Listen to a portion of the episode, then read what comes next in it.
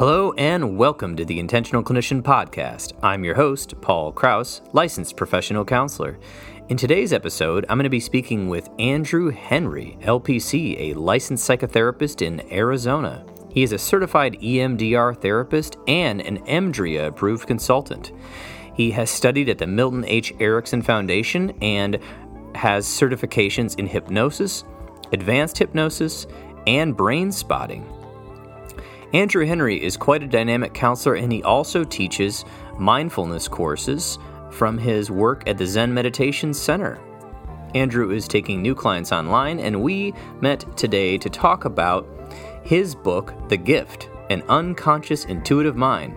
We talk about his new book that is available on Apple Books, as well as Stoicism, uh, the philosophy of that, reality therapy, dialectics, and things you can do at home uh, to enhance your meditation, and things you can do in therapy to help you get out of therapy faster and feel more like yourself once again. I think you'll enjoy this conversation with Andrew, as this is the first of a series of conversations we will be doing together. Thanks so much for listening. This is Paul Krauss of the Intentional Clinician Podcast, and if you haven't already, please subscribe to this podcast or share it with a friend. I would surely appreciate it. All right, Andrew, welcome to the Intentional Clinician Podcast. So good to have you on here. Well, thank you for having me here. I greatly appreciate the opportunity to talk with you. Yeah. Absolutely. So we've known each other on and off uh, throughout the years of working in Arizona and uh, both being private practice therapists. And I know that you have a lot of eclectic, interesting uh, points of interest uh, in terms of your work, but also philosophies you're interested in. And I know that your book is now out. The Gift An Unconscious Intuitive Mind by Andrew Henry is now on Apple Books. And where else is it located? Uh, currently, that's all that it's. That's where it's located. That's it. Okay, excellent. Well, I wanted to dive into a number of topics. Uh, for a lot of the philosophy listeners, I, I really wanted to hear about Stoicism and I knew we were going to talk a little bit about Carl Jung and the shadow, and also dialectics and self reflection. Um, and I know you've got a lot of interesting things to say about intuition and diving into the unconscious mind and tapping into vital internal resources in figuring out what the next step should be in your life and incorporate that into your therapy. So, uh, if it's okay with you, are we okay to start out with some stoicism? Because I'm not really too uh, knowledgeable about that subject. Absolutely. Yeah, for sure. Oftentimes, when I think of Stoicism and when I've researched Stoicism, it's about Marcus Aurelius and, uh, you know, the Roman leader and all of his great quotes about, you know, thinking about what is present, uh, what you have control of, and what you don't have control of. And think about letting go of the things that you don't have any control over and then focus on what is now Okay, so it's interesting because Stoicism originated back in ancient Greece, and what predates Stoicism is the the philosophy of just letting go of all of your worldly possessions, and yeah, it's called you know cynicism.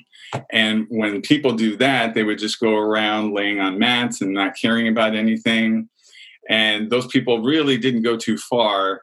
And then the, you know, then moving forward was the Stoicism. Those people wanted to progress and do something with their lives, and uh, and then accomplish things. So, you know, yeah, another, uh, yeah. Keep going. I'm sorry. Yeah. Go ahead. Excellent. Okay, I was just going to say, you know, and, and, a more recent person who talks about Stoicism uh, quite often is is Jordan Peterson, and Jordan Peterson is a prolific um, you know author and speaker and he goes around talking about personal responsibility and how that actually brings about purpose within life. And um, you know when when you dovetail those two together stoicism and and personal responsibility it helps a person move forward and um, but keeps them grounded Okay, excellent. I want to talk a little bit about the application, but I'm just going to kind of reflect back a little bit about what I'm understanding. about this. So the Stoicism is really focused on what can we do right now? What is happening now? What is reality right now? And trying to take off the lens of past or the fantasy of future. Is that what I'm hearing? Yes, yeah, exactly. Um, there's a there's an ancient, um, you know, back in Greece, there was this uh, this this talk about the ancient Greece uh, gods about Pandora's box. And as a matter of fact, um, as the as the myth portrays, um, Pandora opens the box, and all of these things got unleashed into the world: evil, hatred, jealousy. And when she slams the the lid down, the only thing that's left is hope. Oddly enough, you know, um, people say sometimes people say, well, hope sometimes can actually take you out of the present. So that's where Stoicism brings it right back to now. So if you're saying, well, I hope that this happens or I hope that that happens, what about what you're capable of doing now? What are you doing here in, in this day?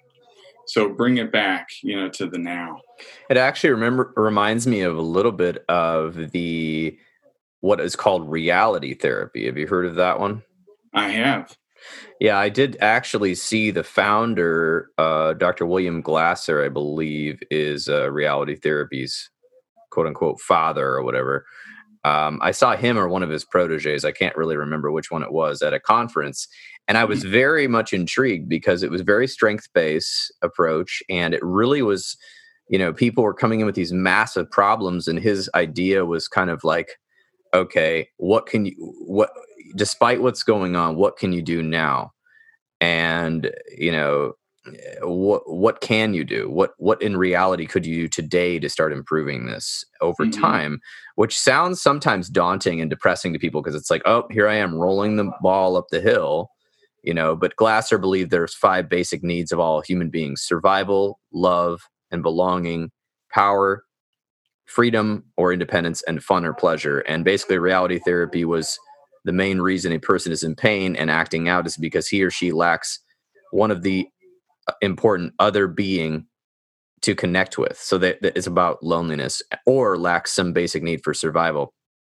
So he he believed more in like love and belonging and uh, trying to find our needs met in after shelter with belonging in some sort of group or family or family or whatever you want to call it uh, which is kind of a bit more getting off the topic of stoicism but bringing it back to personal responsibility irvin yalom existential psychotherapist said when blame ends and responsibility emerges then therapy can begin and so yeah yeah go ahead very nice, very nice. Yeah, and I like that statement of what you're saying. You know, what if they're rolling this up? What if they're rolling their trouble up and it's hard for them to recognize the present moment because the present moment is full of, you know, either, you know, horrible things or, you know, stress.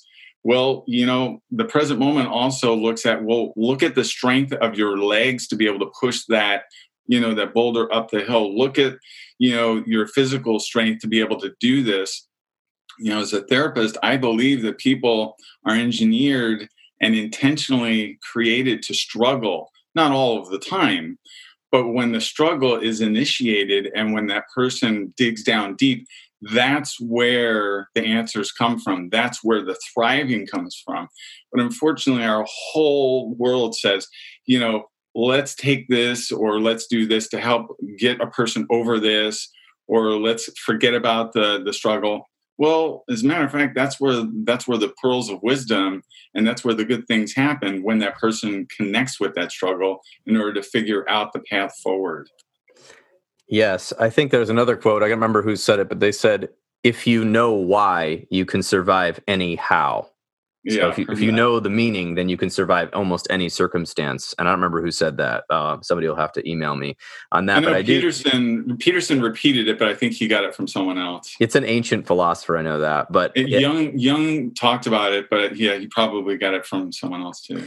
And I think that the point of this is that I think in a, there's a cultural point to make here is that people are we have been wired for survival and our our nervous system and our brain underneath and our biology underneath our thoughts is always hoping to stay safe sheltered and survive and we'll do anything. And so then that comes out in our emotions and our and our um, our thought processes and our behaviors. And what stoicism is doing is sometimes we get emotionally or cognitively or uh, you know disturbed or upset by a circumstance. And when i think of stoicism saying like hey come back to the moment. Look at what you've got. I know that sometimes when really bad things happen to us or, or circumstances seem terrible we forget about the fact that um, we're not you know for hopefully not homeless right, right. we've got food and i know it doesn't make up for it right it doesn't make up you know emotional pain and, and subjective pain is painful but a, a, coping skill to come out of it is to think about what are three or four things i can be thankful for in my life yes. you, you know and, and and the personal responsibility aspect is this like okay well there are these big societal problems there are these big cultural problems and maybe you're a person who's meant to take part in those struggles. Maybe you're meant to get involved politically or socially or join a group or run for office or um, try to help your local community with a food bank or whatever it is that you're trying to do to change the entire larger macro world you can't do that unless you have done some work on the micro and that is your taking responsibility uh, for the things in your life that even though you can't control them and i think that's a, a pure point because in our society there's always there are there are never going to be perfect systems and mechanisms and even our best systems that have been geared to help people including let's say for instance uh, free therapy that people get through some sort of agency there are problems with that and there, there are, pro- there, there are pro- you know and there can be yep. problems with the free medications there can be problems with um, the food banks there can be problems mm-hmm. with all these things and and there and and i think we still need those things of course we may need more of yeah. them but how do we help the person help them shift out of that mindset that even though the society is cro- that there's people that are crooked there's there's things that aren't fair how do we start helping ourselves because if we help ourselves then we can move in and, and take personal responsibility. Then we can make a difference in the larger maybe even just in the life of one other person but also maybe who knows in the larger macro world that we're so upset about at the time. What are your thoughts on that? Oh yes i agree 100% paul because you know what i've seen is when person when a person takes that personal responsibility it's interesting. It's the opposite of what a person thinks about. It releases the judgment. It releases that inner critic because that person's then grounded in saying, okay, these are the things that I'm capable of today. And it creates this inner piece of freedom within them so that then they feel free to move forward and they feel capable to do something. And it doesn't have to be 100%. You know, it's whatever, you know, whatever that internal limit is that day. You know, I like, um, for example, um, Dom, you know, Dom, Don Miguel Ruiz Jr. or Don Miguel Ruiz, you know, the four agreements. He says, um, you know, there's this quote within there, you know, always do your best, which is, I believe, the fourth agreement. Don't compare yourself to yesterday. Don't think of yourself, you know, tomorrow. Just, you know, think about yourself today. Um, adding to that, something that Peterson, he said, Jordan Peterson, he says, do compare yourself to yesterday, which is a little different than Ruiz. But he says, not judgmentally, but what can you incrementally achieve just a little bit more today? And then if you follow that and you make a pattern out of that, your trajectory is better than just not knowing what to do next. Right. And I think that speaks to not only practical wisdom, but neuroscience. So the neuroscience is saying that if you, whatever habits we're repeating day after day after day are becoming myelinated, which means the, the, uh, the brain cells and are are becoming and the synapses are becoming faster to connect so that's why when you play an instrument you want to play a certain amount of day and then if you can go further when it feels uncomfortable you're breaking into that extra um, resilience and learning ability and the same thing with exercise right we can exercise so much but it's hard to train the brain to go beyond our comfort zone, right? But when we go beyond our comfort zone, we're really going to make some progress. We're really going to see some results. And that and neuroscience is the same way. So in counseling, the reason we want people to come weekly um, or even twice weekly for a little while is to really get your brain going in a different direction right? And then eventually the idea is that you're on your own the training wheels are off it's time to for you to know that you can um, you can take control of what's going on. Now you can't control the world and you can't even control your thoughts but what what it, we're trying to say is you can have more control because your triggers and your relapses and your difficulties become less and less of an issue over time if we're making a positive step forward. A lot of times therapy used to focus on the negative, you know, I'm an alcoholic, I've got a drug problem, I can't get a relationship, blah blah blah blah blah. Let's find out whose parents we can blame, let's find out what system we can blame, let's find out what religion we can blame, let's find out but the issue is this. Let's just say those things are all true. Okay? If if we're only focusing on the what the problems are and the the cons to each of those we're ignoring brain science. We're mm. dwelling in some sort of stew of right. negativity. So yes absolutely. Should we figure out why i did drugs? Yes. Should we figure out what got me hooked? Absolutely. Should we figure out why i can't have a relationship constructively? Yes. Should we figure that stuff out? Absolutely. The other but the majority of the therapy has got to be on building you know, once we break down and deconstruct, and if there's trauma involved, that's a whole nother process. Because I, I, know people know I'm a trauma therapist. That's a whole nother process. Yes, there's a lot of work to do there before, but even during that, we need to get that one third or one fourth of the therapy going on. What am I? What am I two steps forward? Because yeah.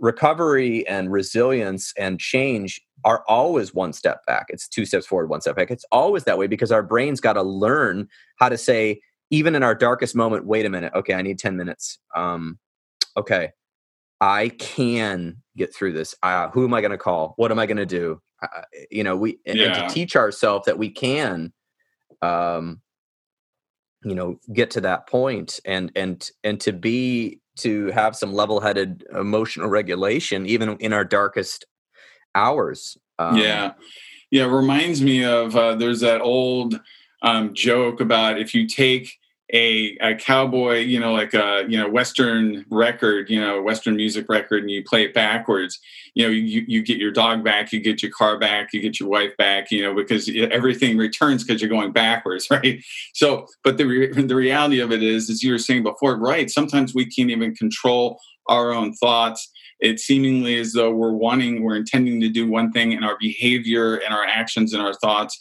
are incongruent with that. It doesn't line up with it. And that's part of the reason why I wrote my book, because I'm a huge believer of the unconscious mind occasionally can direct the behavior of a person.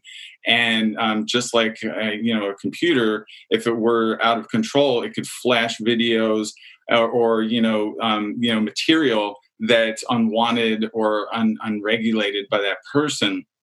And oftentimes i too as a trauma therapist recognize that these are adverse experiences that are within that person's background.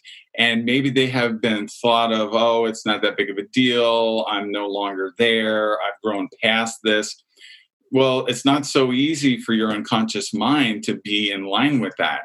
Um, so it could be helpful for that person. It can behoove them to seek a therapist and to help them get through some of those stuck points or adverse experiences and then look into you know what does that then translate into their life now? Because it, just like a, a, crystalline structure you know if if our life if, if our body and our biome is like a crystalline structure and has inclusions in it if you shine a light through that it refracts it sends light off into different directions. Well if we say that those inclusions are like traumas or adverse experiences that are unresolved well, if they become um, if they become resolved, then that light flows freely through there, and we experience life in a different way. Mm, I love that metaphor. Thank so, you. kind of shining a light into the dark places is a lot of what we're doing in in the trauma therapy, and and and how we're doing that is as a whole nother podcast. So EMDR brain spotting, all of that stuff you can find on other episodes of the Intentional Clinician. But essentially, we are exposing the person in a therapeutic way to the darkness and helping them fully process it instead of being in a shock, fight, flight, freeze, collapse, fawn mode, and thus tolerating the experience, which then allows them to be more fully present. So a lot of people even uh, there's different parts of EMDR. I even do acute um, processing on EMDR, and I, I, recently did some acute processing on somebody who came in and they said that their subjective units of distress and anxiety was a 10. And after 45 minutes, we got it down to a two. And we had to use self talk, and we used EMDR, and we used rapid quick processing um, protocols. And then they were able to see things differently. And actually, they they spit out something that just amazed me. Um, they said, looks like we've got some leaf blowers outside. Sorry, we'll see how that comes out in the podcast. Oh, but okay. you know, it's 2020. People are used to surprises. Okay, uh, but the person said something so so revolutionary to me. I couldn't believe it. That it, it was this whole this self construct they had of themselves, this schema, and they just all of a sudden out of nowhere said, "Oh my gosh, this whole time I've been thinking that I was this loser." And I realized that my family made me feel like a loser. And I thought, wait a minute, I thought we talked about this like seven to 10 sessions ago, right? But it wasn't, it doesn't matter what I say. It matters what the person thinks. And they felt right. something different because of the EMDR processing. And they were able to say, oh my gosh, I'm ready to be present with this because I realized that my family abused me. And, and that's well documented in their life, but they still felt like it was their fault, right? And so the EMDR and the trauma therapy can shine that light through the crystalline structure and thus getting us back to reality, which is present day. Um, you know, I think Jung talks about this, and we can talk about this because I want to get into your book more. Uh, but Jung, I think Jung talks about not only there's a future of fantasy, the past is a fantasy. Oh, you know, yeah we want to dwell in the past and, and this dreamy, you know, thing. And I, I blame VH1 slightly. I remember VH1 was like all about the 70s, all about the 80s, all about the 60s, those shows. And I would like, as a kid, be like, man, I really wish I lived in the 70s. They, they, they didn't have as many problems. They're, they're, they had like cool clothes and these phones, and you yeah, didn't have you to know, like have a text message. And I would like have this fantasy about it, which is totally BS. So like other people who like lived through the 70s are like, no, you wouldn't have liked it at all, you know. anyway. But you know, one of the things is okay, now I I have a huge regard for Carl Jung. And when you know when a statement comes out like that, as someone who knows a lot about the unconscious mind, well, guess what? The unconscious mind does not know time. It does not know time or space. So yeah, you could say, well, the, the past is a fantasy or the past is not, a, you know, it's not the now. And that's true. It's not the now, but your unconscious mind may not agree with that. And that's why people have dysregulation and have disturbances because it's pulling that up as though it's today. That's why those feelings are like today, even though it was 10 years ago or 20 years ago. And yes, EMDR is very powerful. Brain spotting is very powerful the the information that I have in the book could be conceptualized, say, like in um, phase two of EMDR, which is skill building. You know, so a person's you know bringing themselves into a comfortable, safe place. They're recognizing their strengths. They're focusing on the present moment. And even the present moment, some of the newer protocols in EMDR say start with the present because your unconscious mind will take you to wherever it needs to go as you know, as an EMDR therapist, right? So you can start with the present, and your unconscious mind will just go to where it needs to go. So I love that. So I want to get more into your book, but let, let me clarify real quick um, what you're saying, and because we, we we jumped into two different subjects, because you're bringing it back to the clinical, which and the unconscious, where they connect. Because you're right, when people are disturbed, when you are quote unquote triggered, when you don't feel like yourself, usually what happens is either some sort of framework or perspective has clouded your vision of what's really happening, or what we're talking about with EMDR and past traumas or adverse child experiences or whatever are is a giant what I my wife Dr. Nicole Kane came up with she calls them time capsules. All of a sudden you're back or ego states. You're back in that they're you're thinking like you did when you were 16 and you don't know that. You you don't realize and all of a sudden you're yelling at your partner or you're telling your boss to go to hell like you're in this punk rock phase and that doesn't really work when you're in your 30s and 40s or whatever. It doesn't really work anytime but you know it feels good. And so clinically you're right.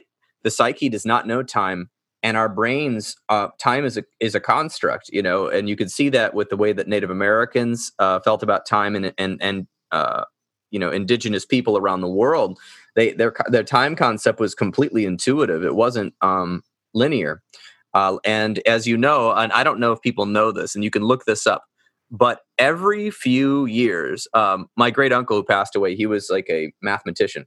and he told me about this that every few years they have to add seconds to the nuclear clock oh, that yeah. that the Greenwich Mean Time goes off of because the Earth and we have the we have this time it says it's twelve forty seven p.m. whatever it doesn't it's not okay? We ha- we have this calculation and they have to do that or else eventually and I don't remember how many years it would take our calendar would be completely off. January would be in August August would be in Jan- because the Earth is wobbly and it doesn't orbit the sun perfectly every time and so they the mathematicians have to add these seconds to the oh, yeah. nuclear clock which greenwich mean time and then that falls into eastern standard pacific mountain time and all the time zones of the world. So we sure. don't live in this linear universe and our, our right. mind knows it but it seems scary so yeah. Uh, there uh, are then, cultures where a person's birthday does not appear the same day of the same month every year it moves with the the change of season or the lunar calendar and yeah and it recognizes a whole totally different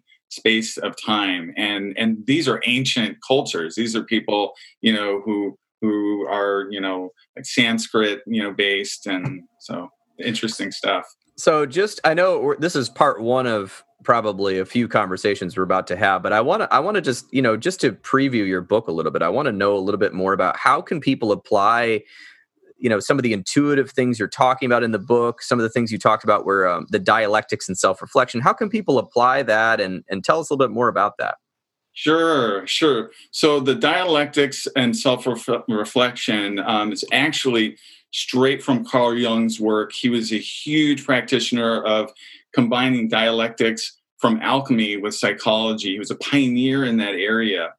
And a lot of the skills that I use within that book are um, they they are useful mindfulness skills, and they're they're brought in from you know that um, that idea of when you center and you think about such as you know if you're feeling anxiety what color does that represent or what earth element does that represent?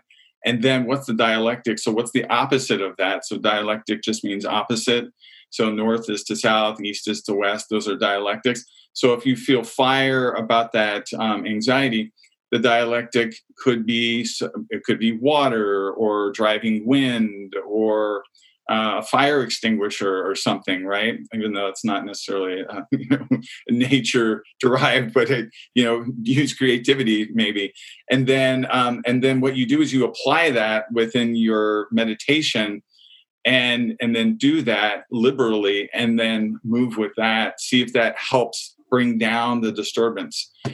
So so these are a- actionable things that people can do if they read your book. And I've been reading your book and I've been really enjoying it. Um, it's a very reasonable price, I believe. Uh, and so actionable. So let's talk a little bit about alchemy and what what that all means. So one of the things Carl Jung was really uh, a big proponent of is he, you know, language. He said was only so many years old. I don't remember how many years, but you know, humans didn't evolve to have language for a long time, and so people communicated in hand signals and grunts and symbols. And we've always we've seen cave paintings going back thousands and thousands and thousands of years. So um, humans, we a lot of people think in pictures. I know I have pictures when when my clients tell me things. I'm literally seeing a movie in my mind. Uh, not literally, but figuratively seeing a movie in my sure, mind. Sure.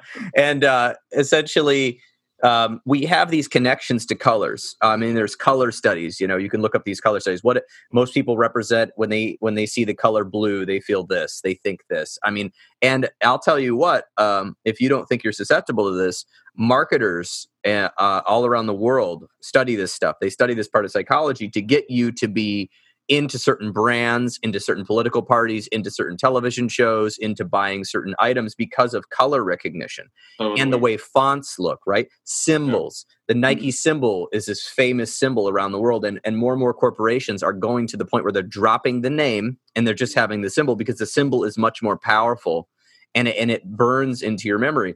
Um, religious symbols, right?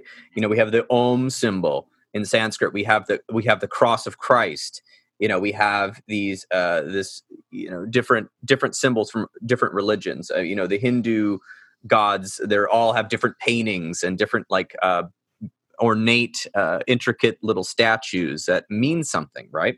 Right. So, so we have this in our DNA. This is everyone is influenced by symbols and colors. And what you're doing is you're taking this work on alchemy. Now, alchemy is a whole other topic that would take us forever, but um, there's books on alchemy and psychology by Jung. There's James Hillman did a lot a, a speaking series on it that you can check out uh, about what the alchemists were doing. Uh, but there's all of these information and associations with different colors and elements and you're bringing that up to let people explore their thoughts metaphorically is what i'm hearing because when you explore in metaphor it sticks. It sticks a lot more than just talking yourself into you know i am strong i can do it versus if you have a representation of what strong means to you.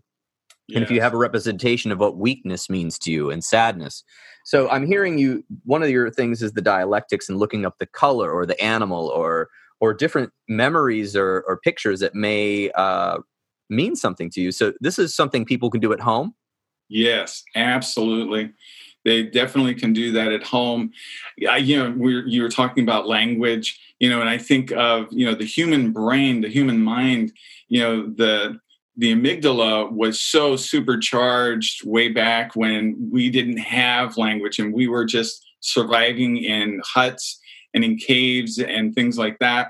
And what's happened is we've developed a, a, huge fear and an anxiety sense that is ingrained within our DNA practically. So, and those are the people who survived because the people who were like picking up daisies and didn't care about, you know, bears and dinosaurs, they were taken out, right? They're wiped out. So it's the people who survived are the anxious ones, and that's what we've inherited. Well, it's not all for naught, and it's not such a bad thing because that's aided us in, in, in surviving and living. Now we just need to use what's called a prefrontal cortex and use skills such as this in order to help us connect with relief and determine where our path is now. Yes, and for some people, uh, obviously, they will get a lot out of the book and be able to grow from it as people do. They read books they go uh, watch courses they, they look at youtube videos. But for other people they they are going to need to see a therapist um, over video or in person because that guide experience sometimes we need an experience to get out of our own circular thinking. So do you still provide therapy for people right now during this pandemic and everything going on I do. As a matter of fact, um, I do that via video, uh, video therapy, and I provide a variety of uh, therapeutic interventions and types of counseling. I do provide EMDR. Uh, I also use Jungian methods and concepts, um, and I get into I teach meditation. Um, and I also use hypnosis. I'm trained by the Erickson Institute in Phoenix, Arizona.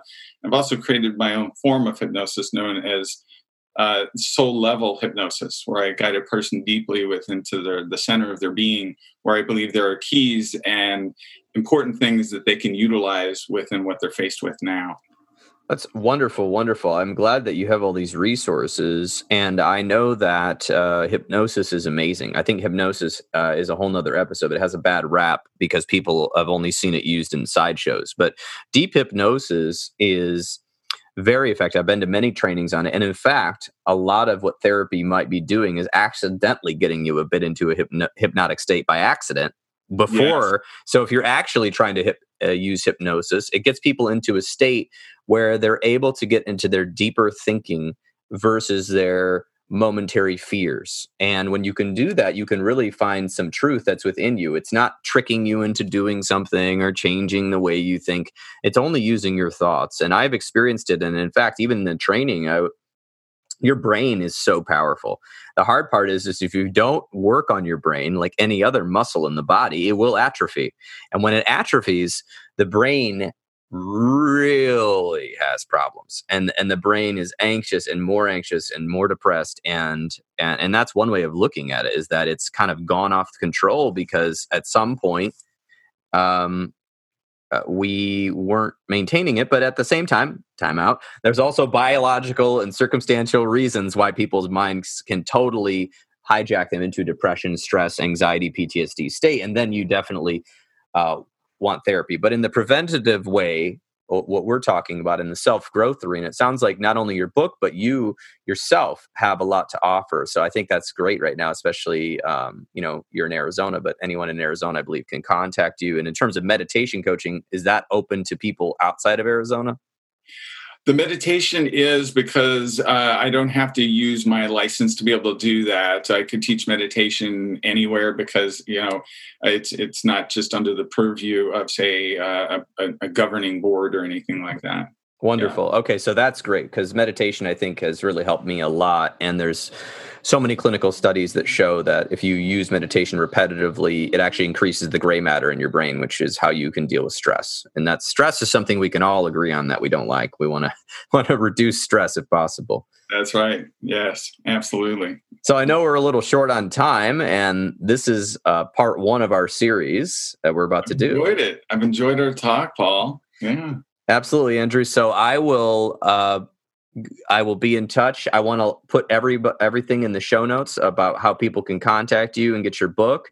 And I I love that you were able to just tell us about stoicism and so many really cool things, including your book and the intuitive mind. So uh, I appreciate your time, and we'll be uh, back in touch soon. Excellent. Thanks again, Paul. Take care. And blessings to you and your wife and your practice. Thank you, Andrew. Blessings to you and your wife as well. Thank you.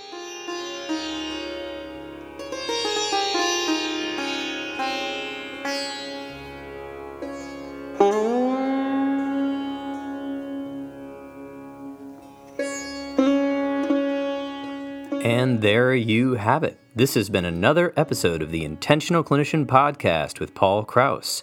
Again, I was interviewing Andrew Henry, and you can check out his new book, The Gift An Unconscious Intuitive Mind, on Apple Books right now on your phone. It's very reasonably priced, and it's a great uh, book that can teach you lots of little exercises you can do at home.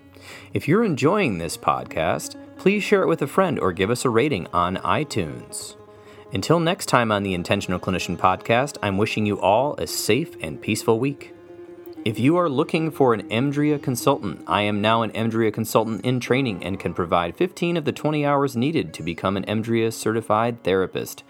I'm going to be starting my EMDRIA consulting groups both in person online. It looks like January 2021 and it should be on Wednesdays. For details, check out counselingsupervisorgr.com or healthforlifegr.com or just email me.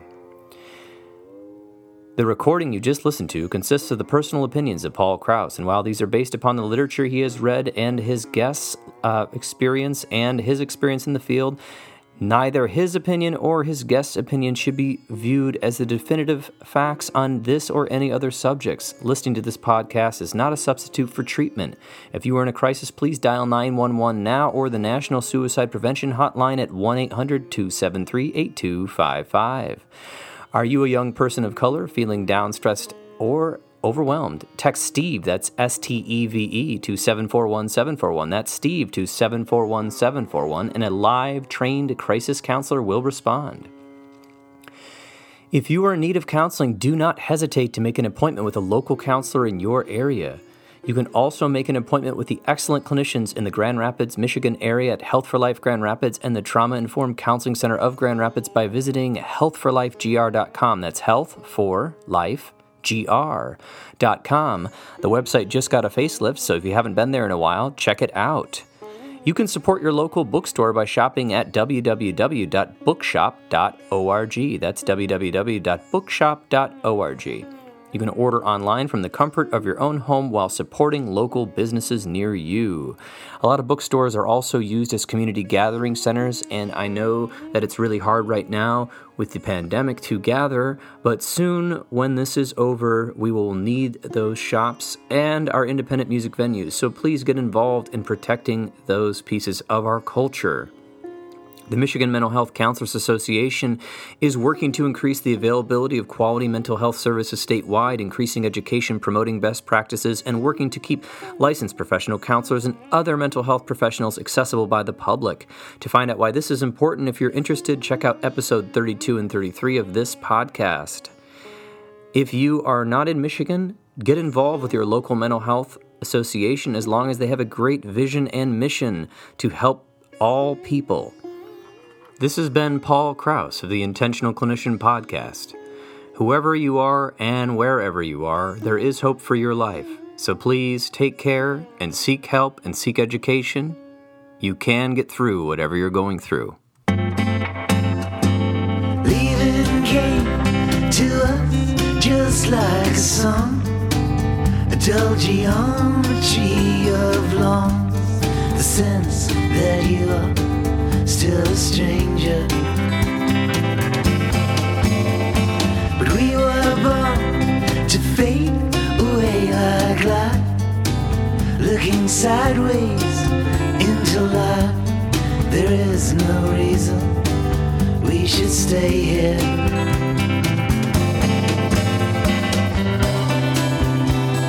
And I know you are listening to the song. Still room with your love.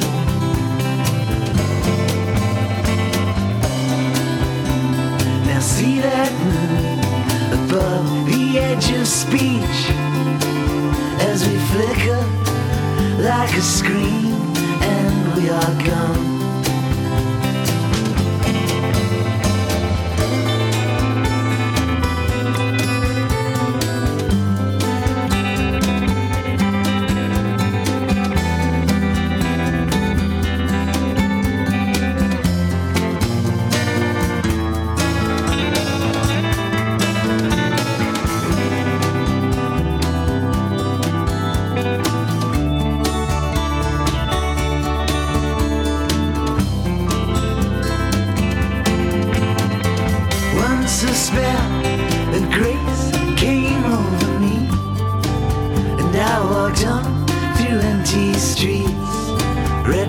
Sweatshops and madrasas.